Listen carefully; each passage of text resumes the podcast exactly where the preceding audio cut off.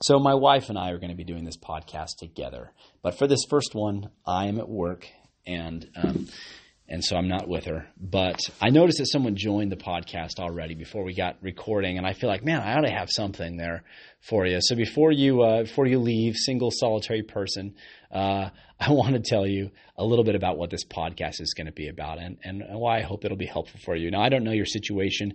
Maybe you just got out of a terrible marriage relationship. Maybe you just uh, met the person of your dreams. Maybe you've been married for a while. Maybe things are falling apart. Maybe things are great and you just want them to be better. Um, what do what do my wife and I have to offer?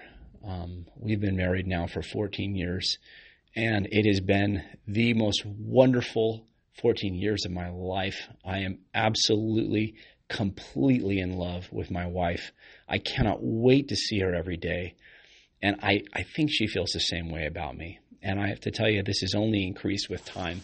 I love her more today than I did the day I, I first met her or the first time when I asked her to, to, to marry me, uh, which things went pretty fast in our relationship. We'll talk about that more later. But, but what is the difference? How come for some people marriage works out fine and for other people it doesn't? Uh, that is going to be a, a big thing that we talk about on this podcast about uh, why marriages fail and why some marriages uh, turn out being the greatest source of joy in person's life. Uh, and uh, this is a huge topic. So, right now, my wife and I are writing a book on this.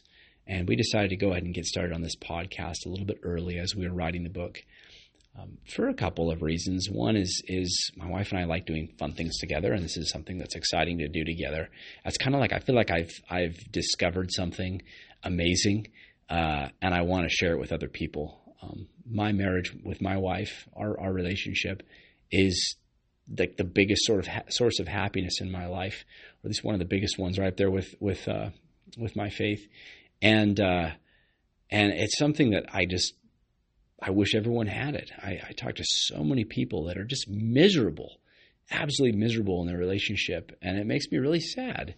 And um, the cool thing about my wife and I, though, is that you know I feel like some people are happy in their marriage, but they're not really sure why. It's like I don't know, we just like each other. We just uh, I'm not sure why our marriage works out. But my wife and I both studied psychology and marriage and family studies together in college, and I went on to uh, get my uh, medical degree. I'm a doctor, and um, I'm specializing or I'm I'm doing my um, uh, residency in psychiatry, and um, and so this whole topic of of relationships and psychology and so this is all very applicable to both of us. And so we don't just we didn't just stumble upon our happy marriage by accident. We're we studied this stuff. We studied it in college. We we read books together on this and and, uh, and we talk about it a lot.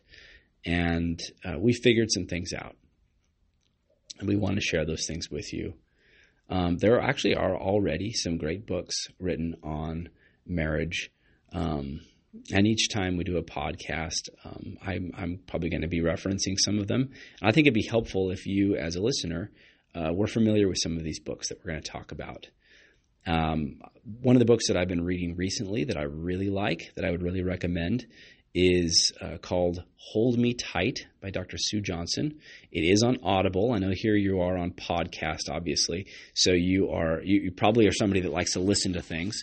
So uh, if you want to listen to the Audible of her book, it is a great book, um, and I think it is it is one piece of having a good relationship. There are many many other pieces, and I think the question is how wonderful of a relationship do you want to have?